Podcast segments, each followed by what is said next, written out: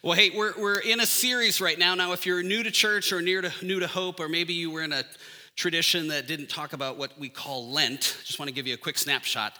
Lent is this season that leads up to uh, Easter and Good Friday weekend. Um, it's the 40 days, not counting Sundays, that happens before Good Friday and Easter weekend. And it's a season that in a lot of the church world we use to prepare our hearts so when we get to Good Friday, when we get to Easter, we are fully engaged in the journey and it doesn't just kind of hit us and pass us by. And so, most people, if they're at least a little bit familiar with the idea of Lent, uh, often think about it in terms of hearing. You know, some traditions where I give up stuff for Lent, right? Anybody familiar with this? We've touched on this if you've been here. Just giving things up for Lent. And this year, rather than kind of going down some of those kind of typical roads, which are good things to give up, uh, we wanted to take ourselves on a journey down a different road uh, of different things that we might give up for Lent. And so, this Lenten season, we are looking at uh, giving up things like uh, giving up darkness. Uh, for light, uh, giving up living in hiding and stepping into freedom, um, giving up despair, stepping back and starting to see more than just the hard stuff in front of us, giving up despair so we can see more. Um, and my best kind of crack at summarizing what Pastor Jason preached last week. By the way, if you were here for last week, holy cow, what a great message. Yeah, just wow, wow. Um, in fact, uh, my pastor is over here, Dave Johnson, visiting from Minnesota. And Dave looked at me at the end of Jason's sermon and said, Well, I'm sure glad I don't have to follow that next week. So thank you. Um, but, but Jason, my best crack at summarizing that and framing it this way is, is giving up isolation um, and instead connecting um, to learn to assemble and connect as the people of God on a mission together. So giving up that isolation piece and connecting, assembling is the word um, he unpacked for us. So this week now for Lent, um, I'm going to invite us to give up grasping, to give up climbing and in doing that, um, trusting that as we give up grasping, as we give up climbing, we're going to find freedom by letting go. Now, with all that in play, I want to get us rolling by reading our text for this morning. It's Philippians chapter 2. I'm going to start in verse 5 and read through verse 11. Stay awake because at the end, I'm going to have you read the last couple verses with me, okay? Deal? All right. All right. In your relationships with one another, have the same mindset as Christ Jesus, who, being in very nature God, did not consider equality with God something to be grasped, but made himself nothing, taking the very nature of a servant, being made in human likeness. And being found in appearance as a man, he humbled himself and became obedient to death, even death on a cross. Therefore, God exalted him to the highest place and gave him the name that is above every name. And let's read this last slide together that at the name of Jesus, every knee should bow in heaven and on earth and under the earth, and every tongue confess that Jesus Christ is Lord to the glory of God the Father. And so, Father, to your glory. Um, we want to witness your glory through your Son, Jesus, who is Lord. And I pray this morning you would open the eyes of our heart and speak to our hearts. Amen. Amen. Well, if you've seen around the room here, we didn't. It wasn't that we didn't finish um, some projects, although we have some projects to do from the workday. We didn't even get inside, so uh, it's not that we just left the ladders up. Um, this actually is a metaphor here. This here we're going to call the ladder of success. And in our society, there are different ladders, lots of ladders like this, kind of represented around the room here. And these ladders are put up uh, on the promise that if we could just make it to the top, that's where all the good stuff is, right? Um, if there is a top. That's where the good life resides, up at the top. If we devote our lives to climbing up the ladder, then we will finally achieve status or significance or recognition or some kind of power in whatever realm we're climbing. And we can, if we want to, we can devote ourselves, our whole lives to this. A lot of people do. to climb in the ladder. Any one of us can choose to be a ladder climber, and our ladders look very differently, again, represented by the different kinds of ladders we have around us. And, and, this week, I read story after story of kind of the ladder climbing motif, where there are different people that, that in uh, various ways spent their lives climbing the ladder. And most of the stories that I read, these folks had achieved some success in their chosen careers, and the storylines, though, were remarkably similar through most of these stories.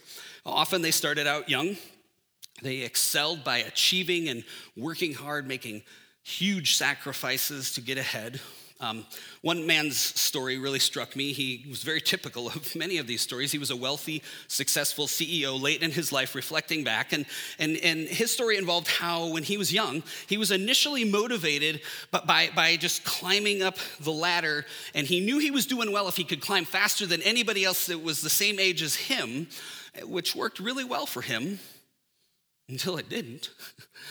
Um, but when he started out, he said every time he reached that new rung, he'd feel a burst of gratification, but, but it never lasted. Because when you're on the ladder, you always have to keep climbing if you want to get that good feeling again. He said when people that were younger than him finally started to catch up and even you know, get on a faster track and surpass him on the ladder, he would get depressed. Because when you're on the ladder, it's not enough that you win, everybody else on your ladder also has to lose. That's how the ladder works. So he doubled down, spending more time just climbing the ladder, climbing that ladder, but predictably, the ladder was not good to him. His marriage was on life support, his kids' lives were a mess because they didn't get a lot of his time or energy. Uh, he actually lived in a part of our country where, where it was still important to go to church because it gave you some, some leverage with the business world. There was, some, there was some clout or business capital, the connections that could be made through being at the right church. So he still went to church. Every week he went, sat in the same spot every week. Probably nobody was moving his chair like we do here, but yeah. Um, but he went. But nobody ever actually knew him. He never got into a small group. Um, he never developed any relationships or community. He didn't, you know, do vulnerability, um, one of those guys.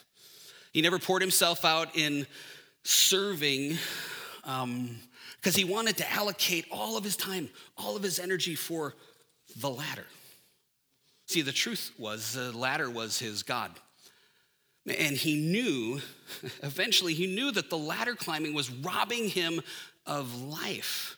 But oddly enough, he was too afraid to get off the ladder, even though he knew it was sucking the life out of him. He was this guy that would take amazing risks and had a reputation for being really fearless, but what he was afraid of was getting off the ladder.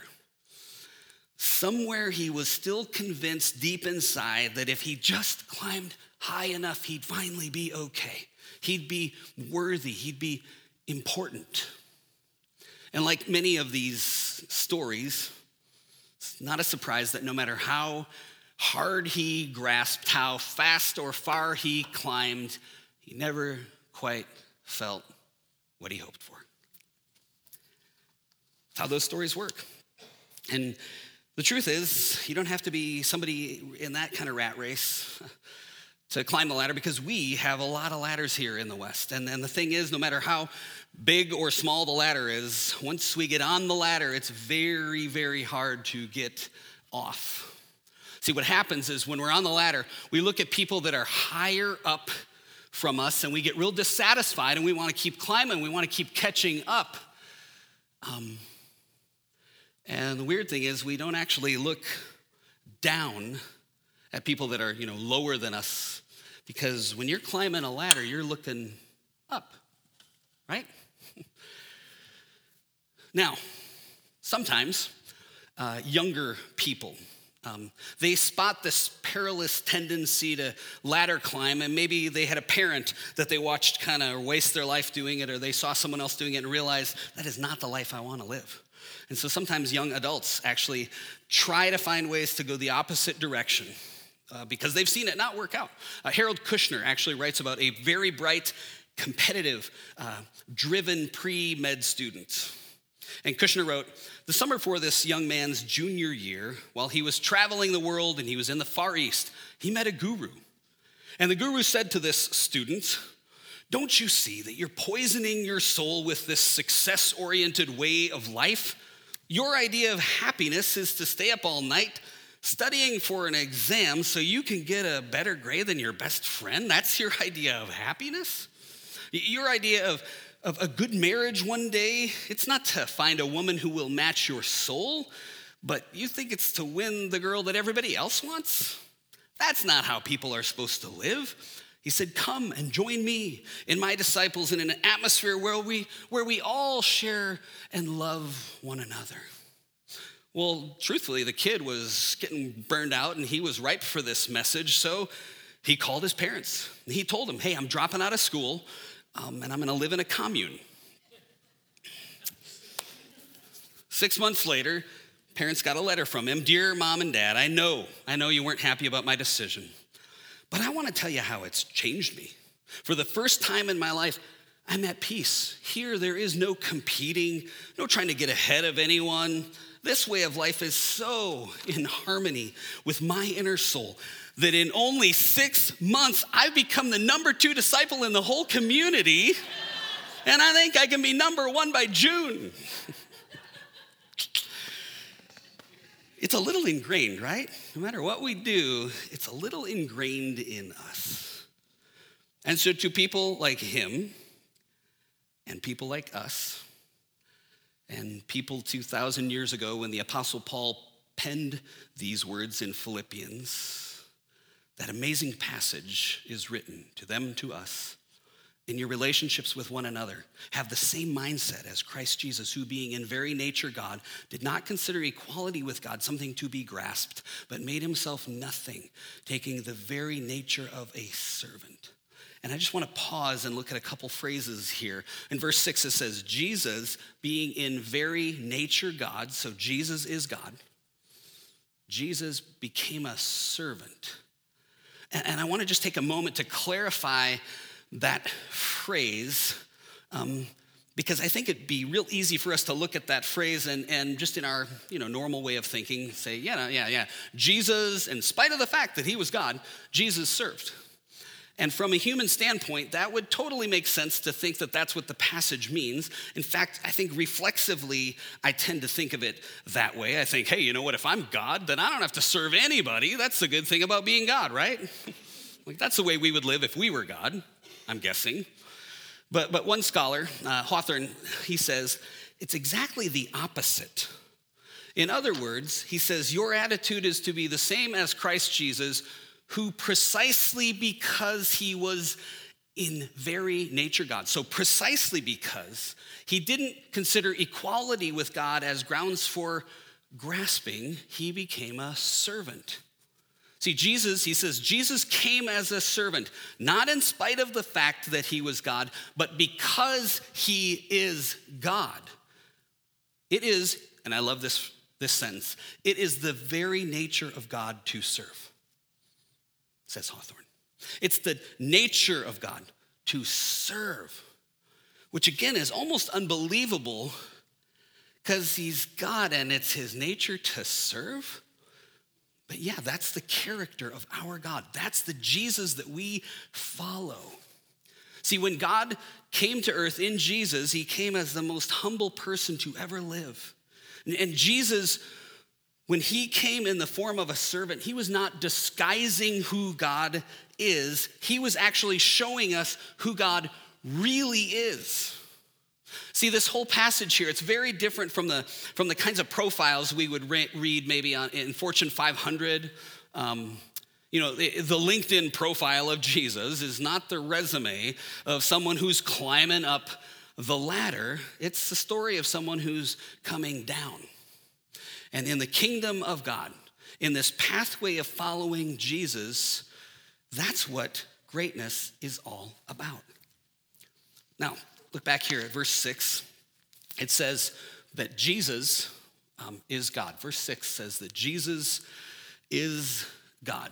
Now, let's pretend this ladder is like the org chart of the universe, okay? Uh, where would you rank the job title God? Up, up high? Okay, you guys are smarter in the first service. Okay, good, yeah. Um, right up high, right up high, right? Uh, you know, if you can't really get a promotion when you start, you know, as God, okay? You start out there, you're good. But what happens is that Jesus is God, but he gives it up. He doesn't consider, you know, getting his way or grasping for what he wants because he's God. He doesn't, he, he doesn't think that this is grounds for grasping. He gives it up, and it says um, that he doesn't cling to it, and he comes down a rung, comes down a rung and becomes a servant. So he goes from God to servanthood. But think about this even the angels in heaven, they're servants. So he goes lower still. He goes lower still. He becomes another rung down. He becomes a human being. Jesus, who was God, became a human being. He takes on flesh and blood, which again, it's mind blowing to think that the God of the universe steps down to become a human being. But even on a human level, you've got, you know, people that are kings or celebrities. So Jesus takes another demotion. He humbles himself. He humbles himself and he's born in a stable to a mother and father who are not rich at all. So Jesus is born into poverty. To understand anything about the life of Jesus, you and I need to remember he was born in abject poverty. He's an underprivileged kid, right? Takes another step down, even though he's royalty, he's a peasant. And then his family, if you know the early story of Jesus, they have to flee to Egypt. So they are refugees now in Egypt for a while down here. Now they're refugees. And keep in mind, right? He's God is the reality of who he is. He's God. Now he's taking a step down. He's a refugee.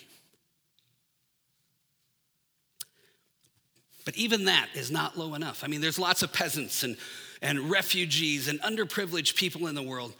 So he's still going down further. And our passage says that he became obedient to death. He becomes obedient to death. And again, if it was me, if I were God, the nice one of the nice things about being God is that you wouldn't have to ever deal with dying because, you know, you're God. Like there's nothing glamorous about death. But Jesus descends, becomes obedient to death. Like it can be a reality, it can happen to him, and it will. But even there, his ladder climb does not stop. There's one rung lower. He humbled himself, became obedient to death, even death on a cross. Death on a cross. Now, when you hit death on the cross, you're hitting rock bottom. In fact, among the people uh, that Jesus lived, among his people, the law actually said, Cursed is anyone who is hanged upon a tree.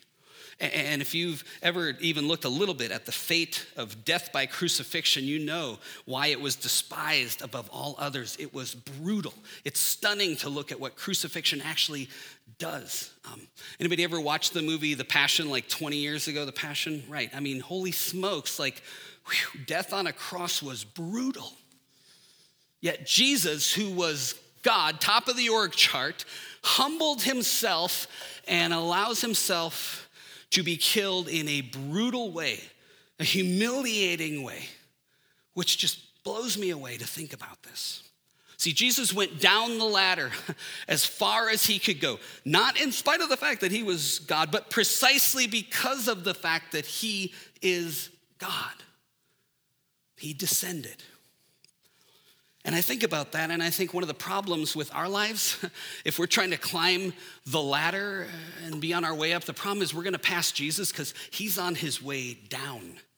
He's coming down. He serves and he calls us to do the same. And if we're climbing up and he's going down, we're gonna miss him.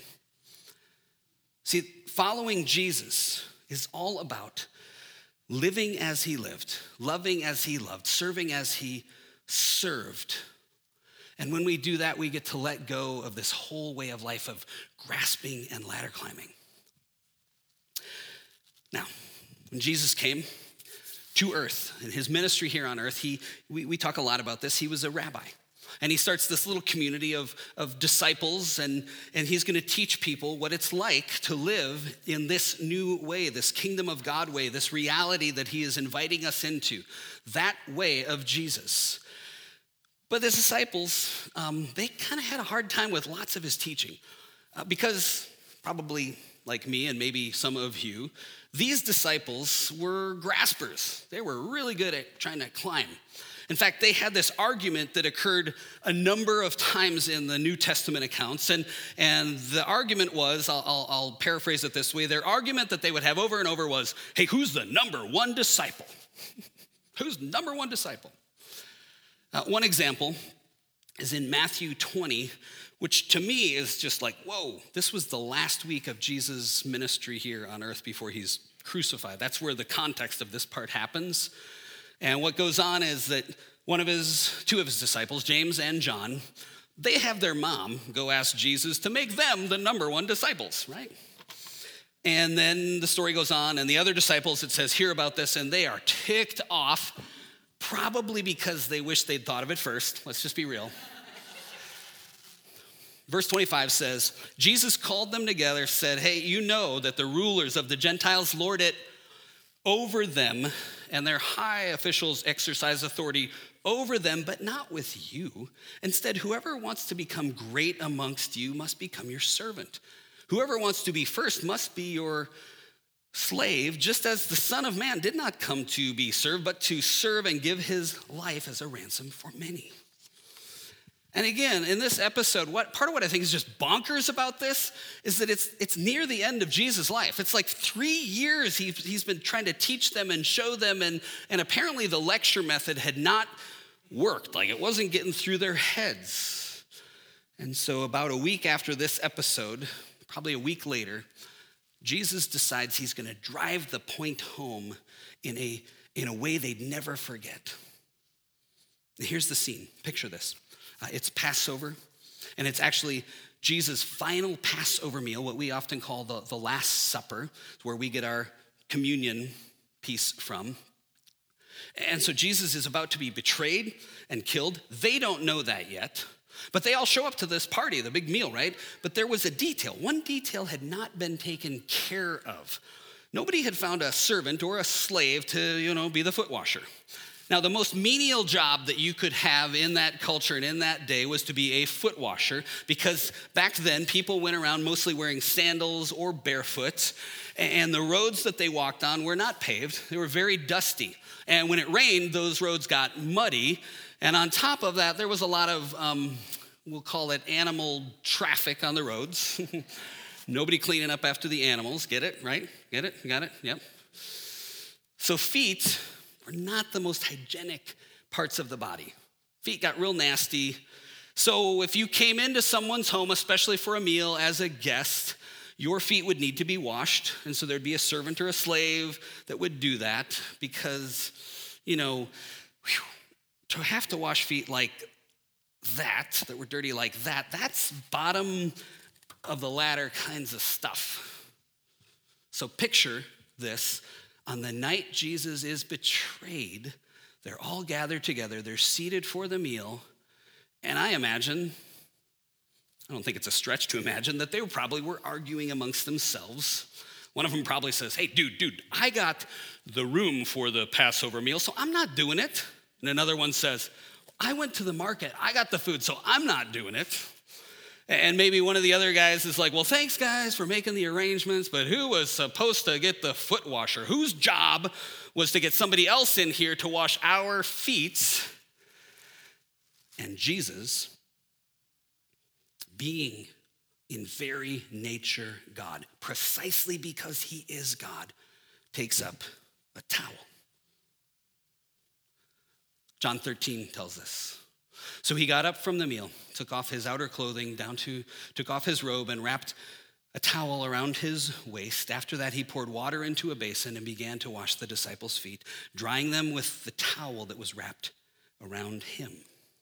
Jesus does this. It's like, whoa, whoa, whoa, whoa. Wait, seriously? Jesus is like the rabbi, the master teacher. These are his 12 disciples. They are his apprentices. That's what a disciple is, is, is an apprentice. Um, which got me thinking then, of course, and reminded me of a reality show from a number of years ago called what? The Apprentice, right? Anybody ever watched it? It was on for like a decade. It's okay. It's not a trick question. You can admit or not. It's fine. It's a safe place. Um, now, uh, if, you, if you've never heard of it, it's, it's basically a show, uh, you know, back when it was filmed about guys and women who, who wanted to hang out with and work for Donald Trump. And this was way before he was pre- president. So it's called The Apprentice. Now, just thinking about that, what do you think the odds are that maybe if, you know, Donald goes back to reality TV one day in one of those future Apprentice episodes, what do you think the odds are that, that, that Donald's gonna get down on his knees and polish the shoes of all the people trying out to be his apprentice, right? It may not happen, right? And this is not picking on him, because I don't know that any of us would do it either, right? It's not it's just not something that would occur to us, but but Jesus gets down on his knees, being in very nature God, takes a basin of water, takes a towel, and, and he does it precisely because it is the nature of God to serve. And before this, I didn't put the slide for this, but, but, but it says, right before this happened, it says, Jesus, having loved them, loved them to the end, and this is what he does. So he does this out of love. He's not just trying to teach them a lesson, he's not just trying to shame anyone. He loved them, he served and did it for love. And so he takes these dirty, unclean, poo covered feet in his hands, washes them, and dries them off, which means he even washed the feet of the guy that was about to turn around, go out the door, and betray him. He washed that guy's feet too.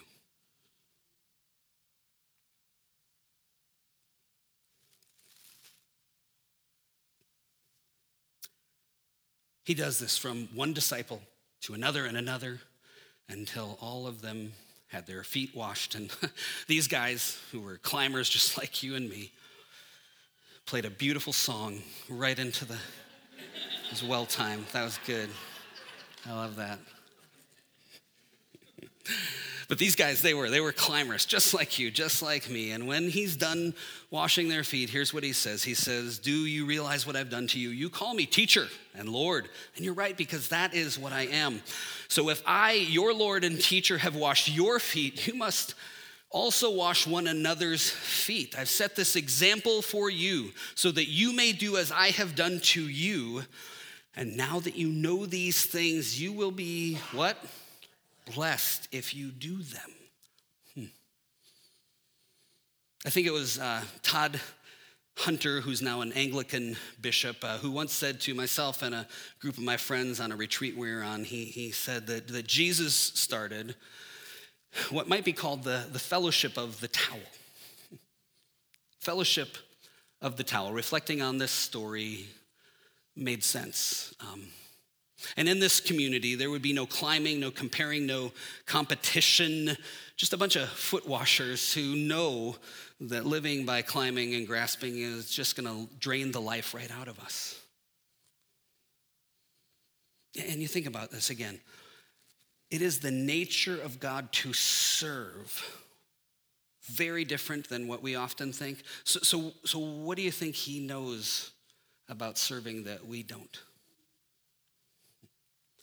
See, it's a strange thing, but if we are to trust the words and the way of Jesus, we might embrace the truth that, that towel bearing ends up bringing more fullness than ladder climbing does.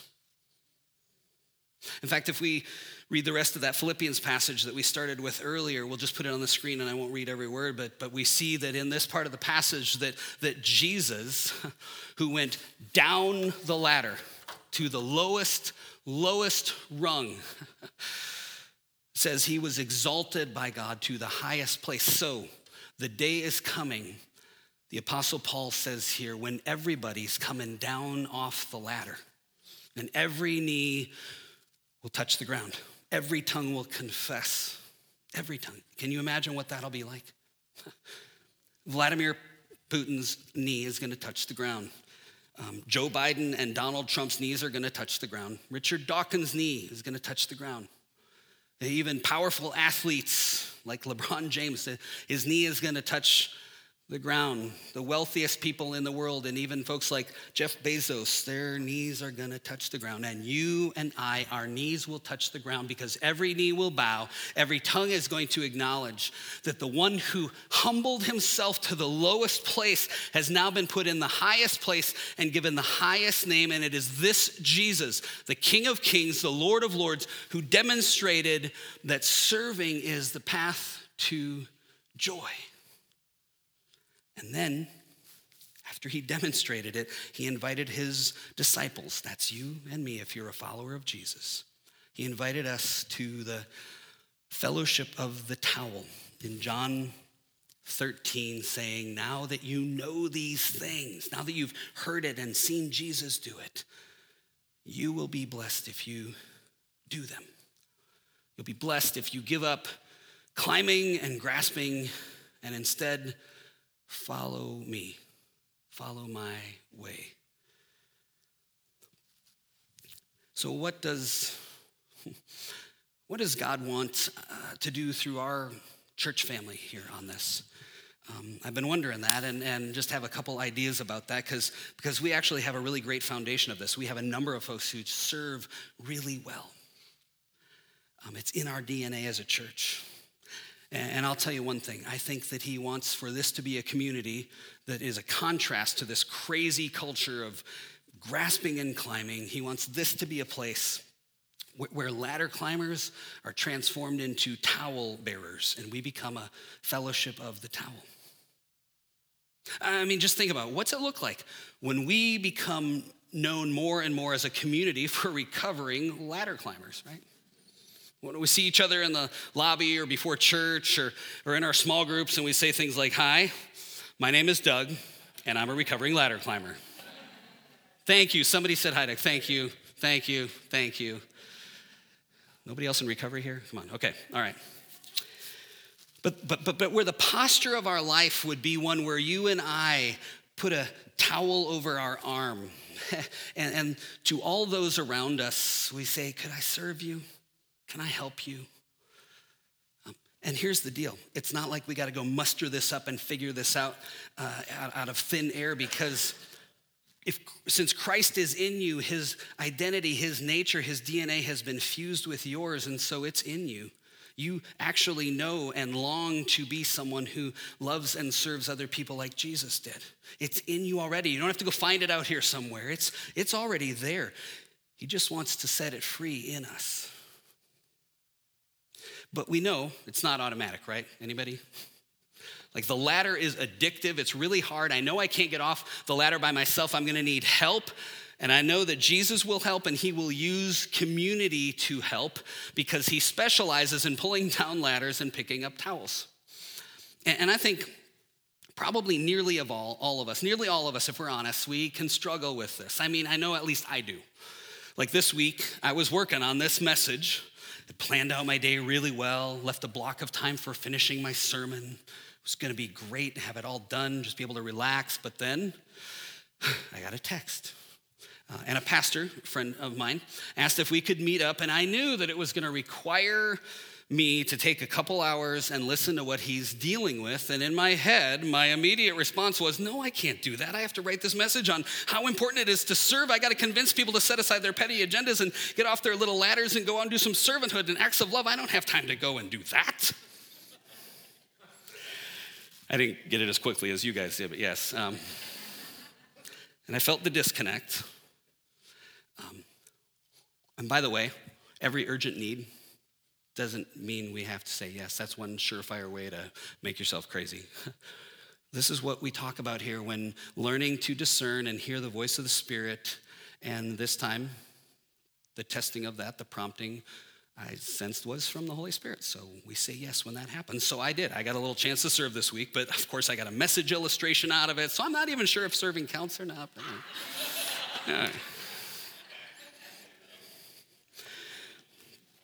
But, honestly, like I don't like to think of myself as a big taker, but I know that I can fall real short in the servanthood department. especially confessional, especially when it comes to dealing with difficult people. Anyone else?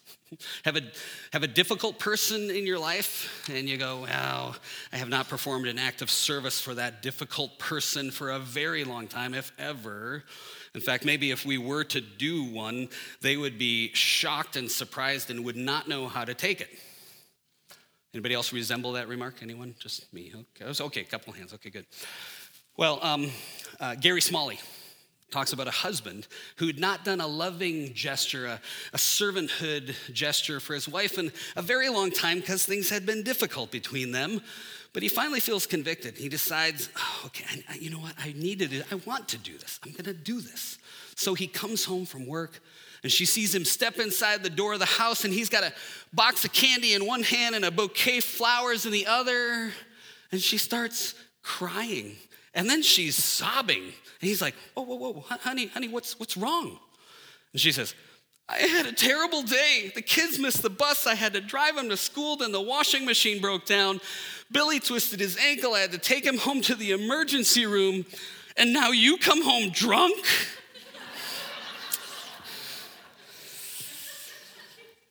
Yeah, yep. Fellas, if that sounds like an idea, take yourself, you know, go for it, go for it. Because some of us, some of us have not done an act of love or servanthood for a long time, and maybe it is somebody difficult in your life. Maybe it's not a family member, maybe it is. But to tell you the truth, um, that's a way to take up the towel, and there's so many ways to take up the towel.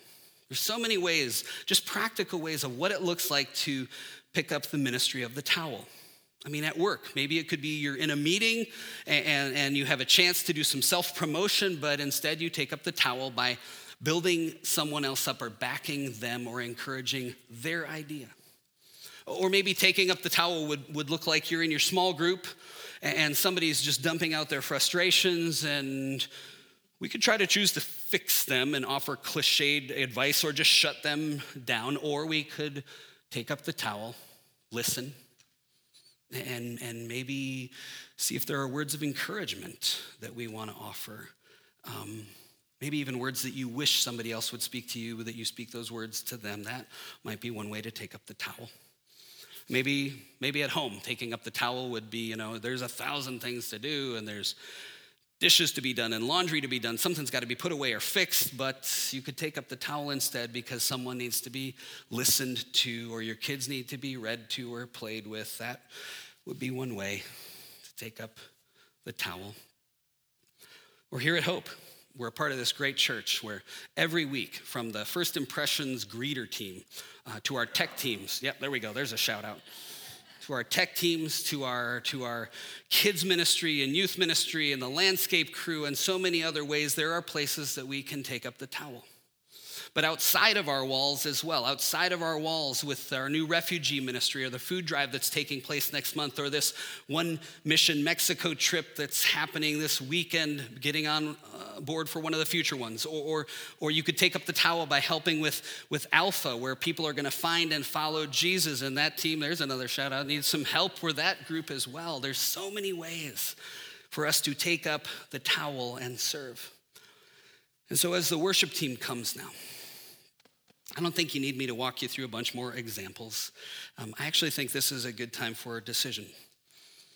I think for each of us as individuals and for us collectively as a church family, uh, I want us to get really clear about the question um, do I want my life to be about the ladder or the towel? What do I want to do with my life? Do I want it to be about the ladder, climbing and achievement and professional status or titles or fame or recognition or financial security or whatever it is? Do I want my life to be about climbing the ladder or about the towel? And so I want to give us just a moment each to individually talk with God about this. In fact, just bow your heads for a moment now. See, it's a scary thing to get off the ladder. I think ever since the fall of humankind, our temptation is to strive. I got to strive and grasp and achieve and climb. I got to get up there. But, friends, God is coming down. So, for your life, just between you and God. Just take a moment right now just to talk to God. Um, if your decision is that you want to be a towel bearer, that you don't want to spend your life as a ladder climber, just, just pause and just tell him that.